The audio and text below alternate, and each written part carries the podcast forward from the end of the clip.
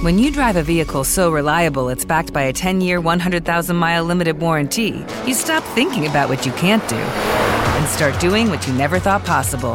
Visit your local Kia dealer today to see what you're capable of in a vehicle that inspires confidence around every corner.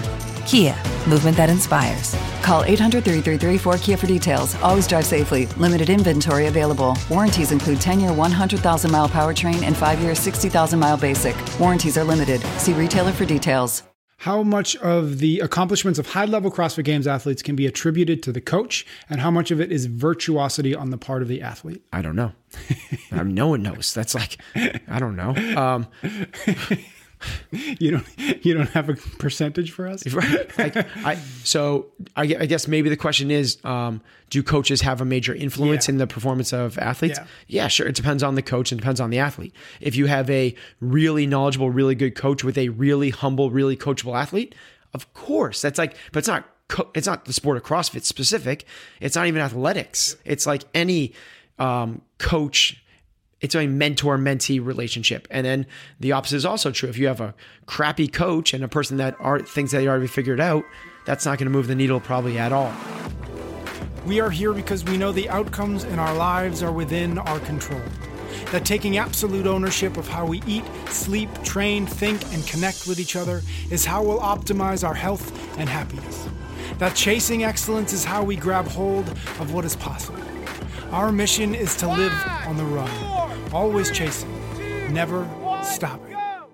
Hello, and welcome back to another episode of Chasing Excellence. Today, we are back at a two minute drill. Um, for those folks who are new, two minute drills are when um, uh, listeners send me questions that they would love to uh, hear us address. Um, so I present them to you, and you attempt to an- answer them within two minutes. Shot clock is on. Shot clock.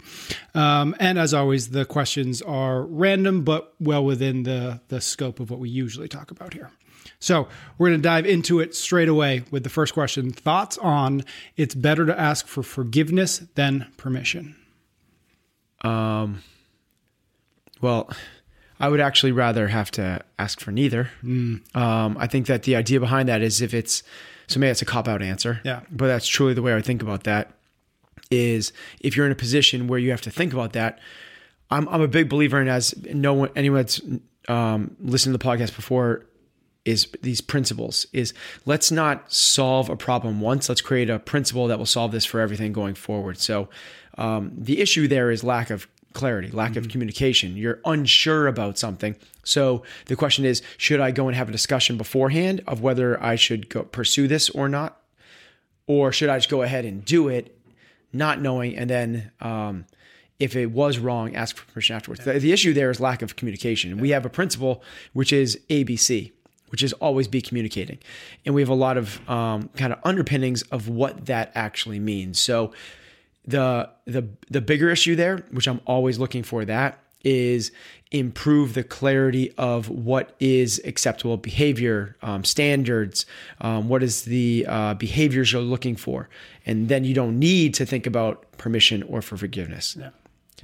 If i had to pull out one of them i would say forgiveness because i want somebody that's a go-getter. Mm-hmm. i would rather have somebody just like go and do it and then make a mistake and we learn from that mistake rather than constantly waiting waiting and waiting dude it's like it's your turn go yeah totally um, Next question How do you handle or deal with people who are toxic and chronically problematic, whether that might be a member, neighbor, family member, whatever? Yeah, this is, uh, I, I um, love it. So you only have so much power.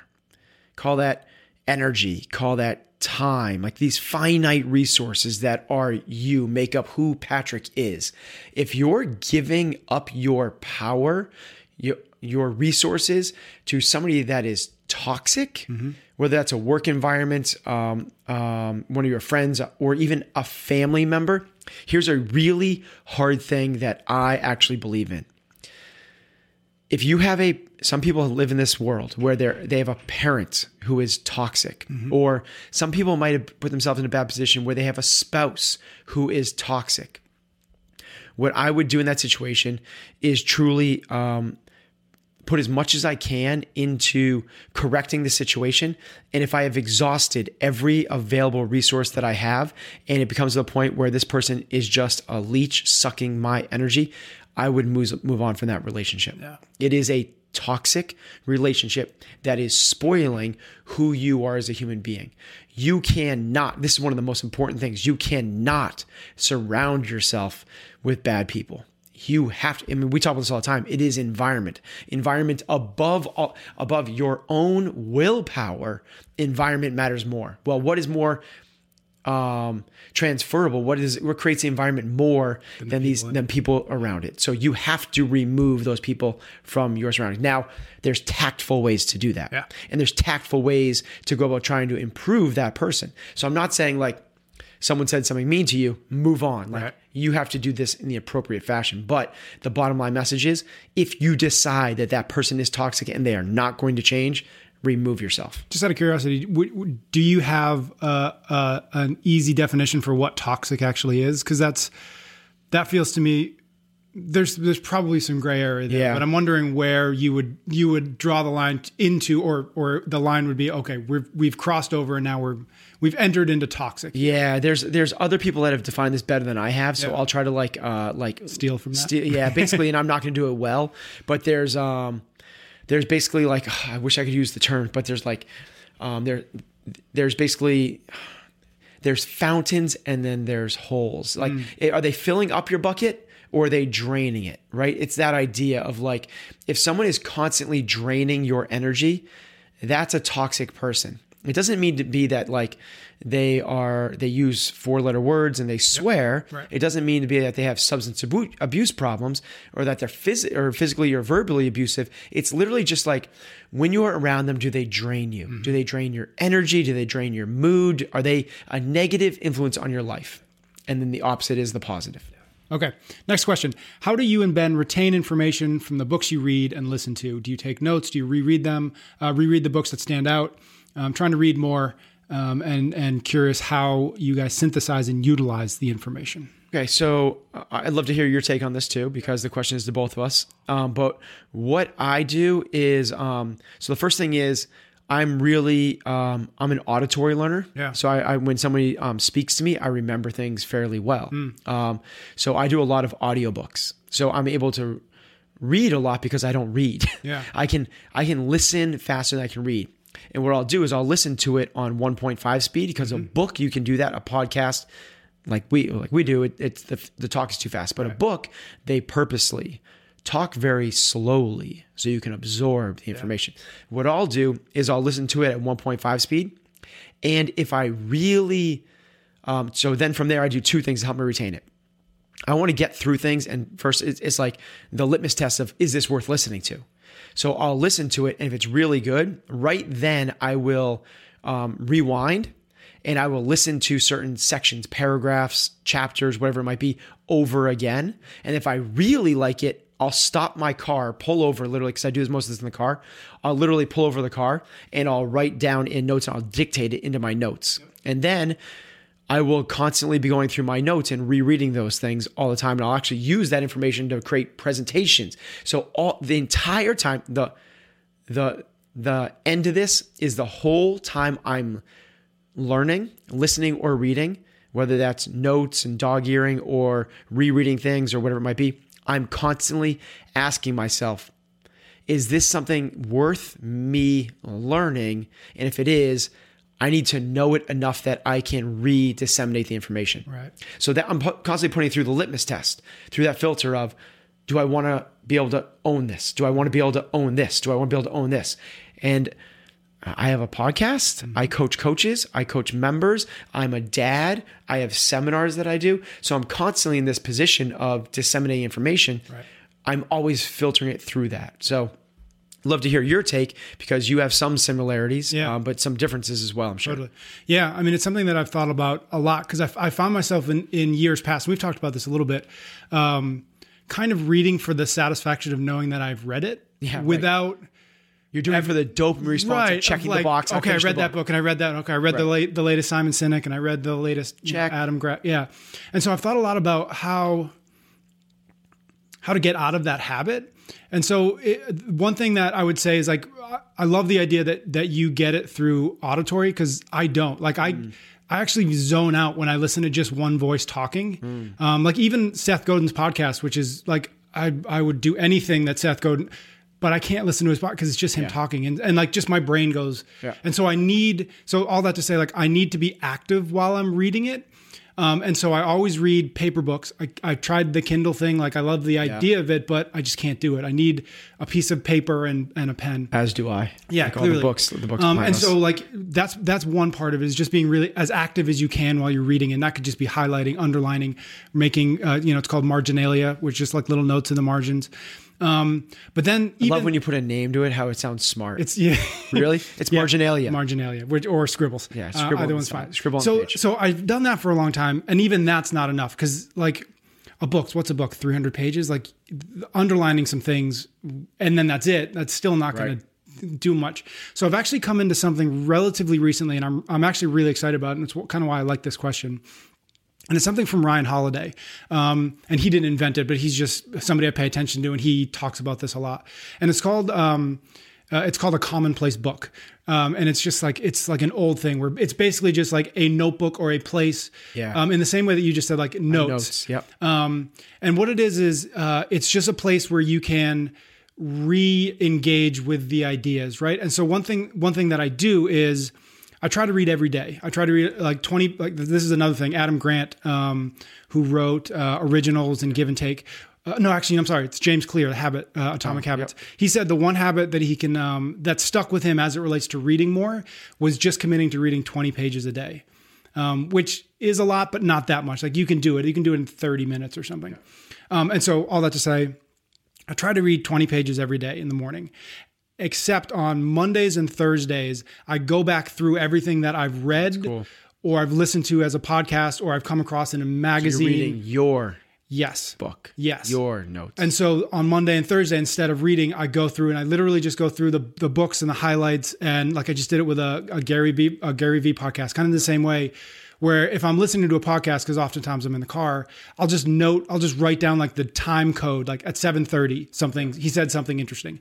So then on the Monday and Thursday, I'll go back and I'll go, I'll kind of scrub through the podcast and I'll say, okay, what was that thing that I was looking for? And then I'll enter it into I have a I use an app called Notion, um, and I just have a document in inside of that app that is literally just a collection of these highlights, these ideas, categorized by some higher level categories like marketing or leadership or entrepreneurship or parenting or betterment or health or whatever. Um, so th- my point being, for me, I can't just read it and it does it doesn't stick. It only sticks when I read it and then engage with it in some kind of way. nice. That's my own three minute, two minute answer. Next question: cheat meals once a week, once a month, or never. It's cheating. like it's called a cheat meal. You're cheating. I I believe that if you have a sustainable, um, so I think cheat meals are good for people that are, are are dieting, people that are like doing something that's not sustainable. So you're doing some crazy caloric deficit. You're doing some macros that you can't sustain to. Like in that case, yes, it's a mental and physical reprieve from this thing that you're not gonna be able to do forever. Yep. I just don't love the extremes. Yeah. I'm a much bigger fan of um, eating real food, not too much, mostly plants all the time.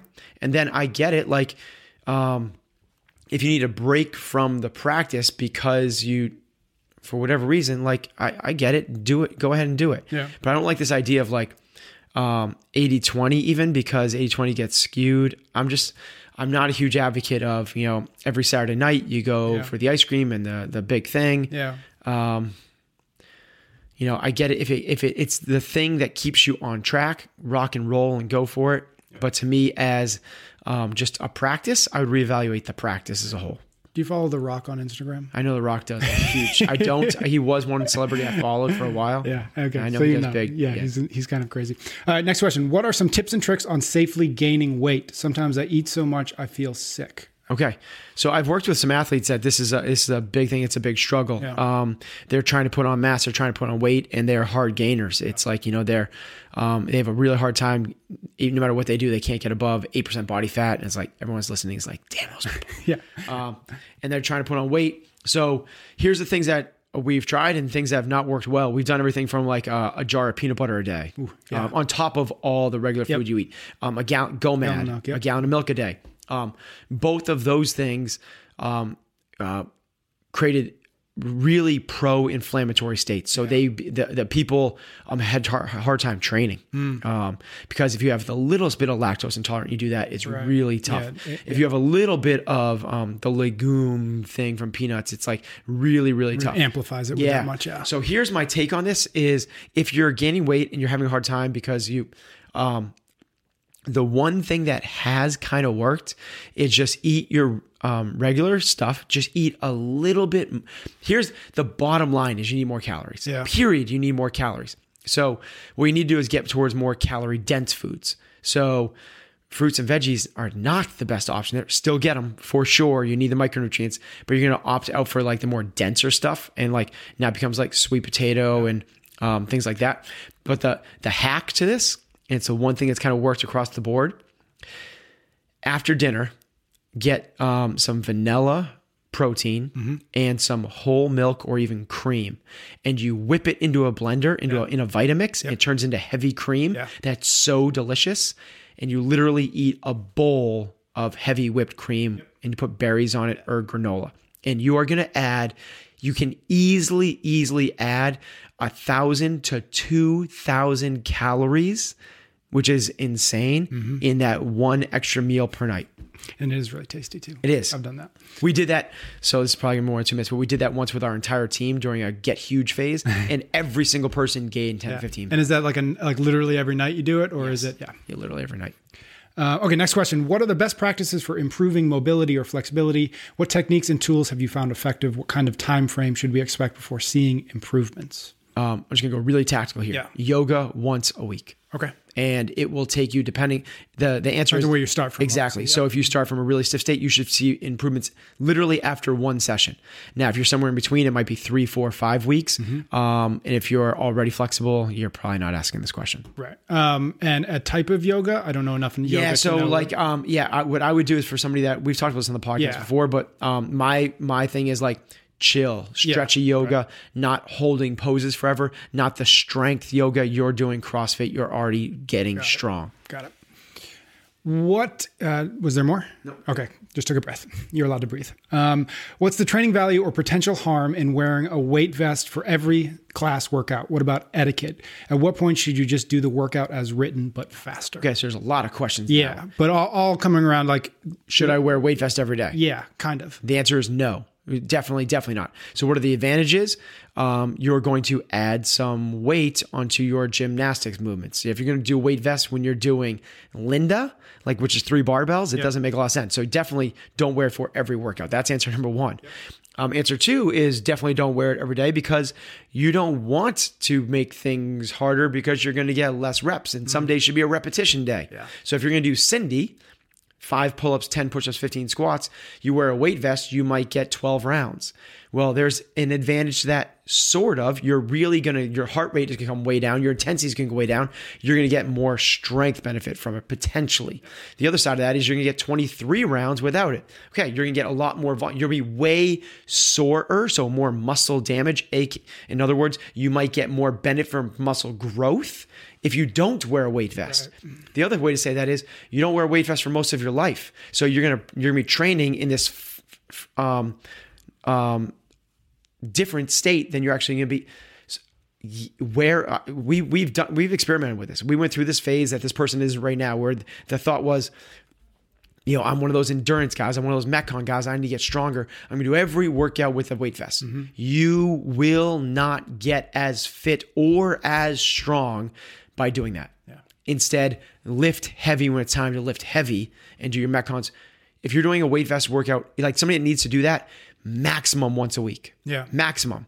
Now, if you're a type of person that's training for um, Navy SEALs or long rucks, that's totally different. Maybe it should be an everyday thing. Got it. Okay. Next question. In your interview with Julie Foucher, uh, her podcast is Pursuing Health. Pursuing Health, I think.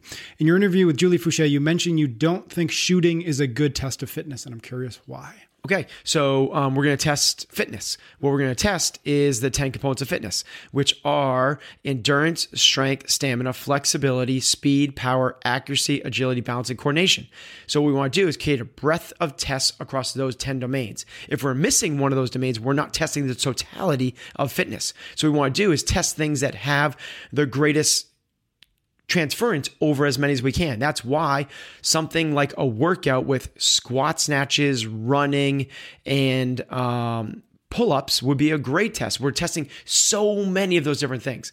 If you're testing shooting, you're testing one thing Mm-hmm. accuracy and zero others. It's why deadlift is not as good of a test as something like um, a clean and jerk. Mm-hmm. You're testing strength, but you're also testing strength with a clean and jerk. In deadlift, you're just testing strength. In clean and jerk, you're also testing accuracy, balance, agility, coordination, um, speed, and power. It's like you just got to, if we had a thousand tests, yeah, let's put shooting in there. Right. We most of the time we don't have that when we're testing for the sport of fitness. Right, and there's also that that specific skill component to it too, Right, right? so it's like it's like the softball What's the transfer? throw.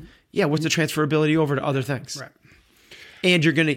We also don't want to do this, and Greg Glassman has said this early on. Is like we don't want to necessarily do Fran because we're gonna have people that are awesome at Fran. We want to give things that people are not training. Yeah. So we see the variance of like the the GPP aspect. Yeah. You test that, you, the shooters are gonna do great, and not now at the Rogue Invitational they did biathlon. Mm-hmm. That's something different. So that's can you settle your heart rate with like there's more tests there. It's not just shooting. Mm-hmm. Right. I think just shooting is not a good test. Mm. Putting shooting in with other things tests more things. Makes it more interesting. Got it. How much of the accomplishments of high level CrossFit Games athletes can be attributed to the coach, and how much of it is virtuosity on the part of the athlete? I don't know. I mean, no one knows. That's like I don't know. Um, You don't you don't have a percentage for us? right. Like, I, so I, I guess maybe the question is, um, do coaches have a major influence Yeah. in the performance of athletes? Yeah. Yeah, sure. It depends on the coach and depends on the athlete. If you have a really knowledgeable, really good coach with a really humble, really coachable athlete, of course, that's like, but it's not. Co- it's not the sport of CrossFit specific. It's not even athletics. It's like any um, coach it's a mentor mentee relationship. And then the opposite is also true. If you have a crappy coach and a person that are thinks that they already figured out, that's not going to move the needle probably at all. So this is just mentor mentee relationship and how good is each party. The coaches in my box take turns programming each month, and one of them programmed a hero WOD every single day for a month. Good idea or bad? Bad idea. Reminds me of the Weight Vest question. It's it's the exact same questions. So what we need is uh, one of the the the tenets of what we're trying to create. If you want to create fitness and you're trying to create high levels of fitness, there's varying degrees we could do that. We could go to um, we could do um, like Barry's boot camp. We could do Zumba. We could do Orange Theory. Now the next level up from that, the next I'm gonna say it again. The next level up from that is CrossFit. Why? Because we're not constrained to the, the the the format of the way those classes are set up. We have constant variance. They are also doing arguably functional movements and arguably high intensity movements. What they're not doing is the high level of variance that we are. They're not also doing just single modality stuff where they just go run a lot one day. They're also not doing what I'm saying is you don't want to pigeon yourself into these long, brutal workouts for a number of different reasons. Plus, like the recoverability of your athletes and all that aside, if they were recovering, you're still just creating a limited domain. Yeah. Um, follow up to that because I part of that question was interesting to me. Just Which, by the some- way, we've done that as well. We've made all the mistakes. Yep. Yeah. I mean, um, the coaches taking turns programming. Any Yeah. quick thoughts on the the uh, efficacy of that? Yeah, I um I get it, but um a month is um may or may not be enough time to create a so in in programming this is going to be maybe like rabbit hole for some people Yeah. there's these different like phases that they call them and it's um macro cycles mesocycles and microcycles and basically it just means the length of time we're thinking about our programming so a macro cycle might be a year it might be the length of time a career for an athlete Right. and then there's smaller cycles and that might be um, um, off season, in season. It might be um, something a little bit smaller, even month to month. And then there's microcycles, which might be from like a week or two, or it might even be um, like day to day. It's just kind of like how are you thinking about things? And some people might think of this as like no we do month long chunks and that's where it all lives. In that case okay. We think of things in terms of a year. Yeah. and actually um, it's even bigger than that for our athletes. It's literally i think of it when i'm working with an elite athlete it's um, it's the career of the athlete. What am i trying to do? It'd be ridiculous for me to think like i have this athlete for a year and only this year. Right. like you got to think what's next year and the year after that going to look like Okay. Next question. Do you concern yourself with a member who decides to not renew his or her membership? Uh, do you do you have admin staff let you know how many members leave each month or f- every few months? Okay, so I this is something I wish we were better at, but I know why we're not good at it. Yeah. Um, so it stems from my um, my kind of like uh, um, belief that people should do what they want to do, and my secondary belief that I don't like sales, um, and that kind of like bias that I have. So I am not um, into chasing people down that leave the gym. Now, I am into communicating with our current members while they're still members and might not be showing up. That's something different. While they're not showing up, that's I care about you. I want you to be here. But once someone decides like I don't want to be here, by the way, like we could do better in terms of like having more members if we did this. It would mm-hmm. work. Mm-hmm. Um, once somebody leaves, I was actually thinking about this this morning, or unrelated to this question, about just kind of like some names of people that popped up that haven't been here in a little while. Yeah. I'm like, man, it'd be cool to get them back. But the other side of me is like, dude, like they're adults and they decided not to be here. Like, Right. I'm not gonna like, I don't want to like convince someone to come back. We never run sales. Mm-hmm. I don't want to reach out and be like, we want you back. Right. The Like, three month special. or- yeah, like, but the other side of me is like, dude, you like these people. Like, I wish that they were still here. Like, they were your friends. Like, so I'm conflicted. Yeah. Um, the second part of the question is, do people let me know when they're leaving? Um, Because there's a process in place. yeah, there is, but it's not as good as it should be, and we could certainly be better at that. But it just f- plainly stems back to those two biases that I have. Um, but we do have a process for people that have we call it uh, the no-show report. People that have not shown up in the last um, uh, two weeks, and we have a secondary secondary report called at-risk members, which people that have only showed up twice um, in a two-week period, and we have protocols in place to um, keep in contact with those people. Yeah. exactly. Okay, last question we've got for today. How do you or your coaches deal with members who think that they are coaches? How do you handle someone with good intentions who is trying to coach another member but just doesn't have the knowledge? Yeah. So um, this is not a member trying to coach members issue. This is you hmm. issue and your coach's issue. What you're saying is, I have members that are trying to help other members. What's the problem? Mm-hmm. Like, dude, that's amazing. The issue is you are a level one coach. Level one coaches, and this could be hard for this person to hear. You're a level one coach, and level one coaches lead in fear. It's the same question with like people like I have other members getting their level one, and they now they are qualified, and they're trying to help other members. What do I do? It's the same you're leading in fear like mm-hmm. because you, you only your only qualification is basically you don't have full trust that you are coaching at a really really high level you don't have the full trust from your members who are going to go like i hear what you're saying other member let me just run that by patrick like, it, it- there's nothing wrong with getting advice from anyone from anywhere. It should be happening all the time in every facet, inside the walls of the gym and outside. Level one leaders lead by position only. It's their title, and they uh, lead in fear of other people coaching other people.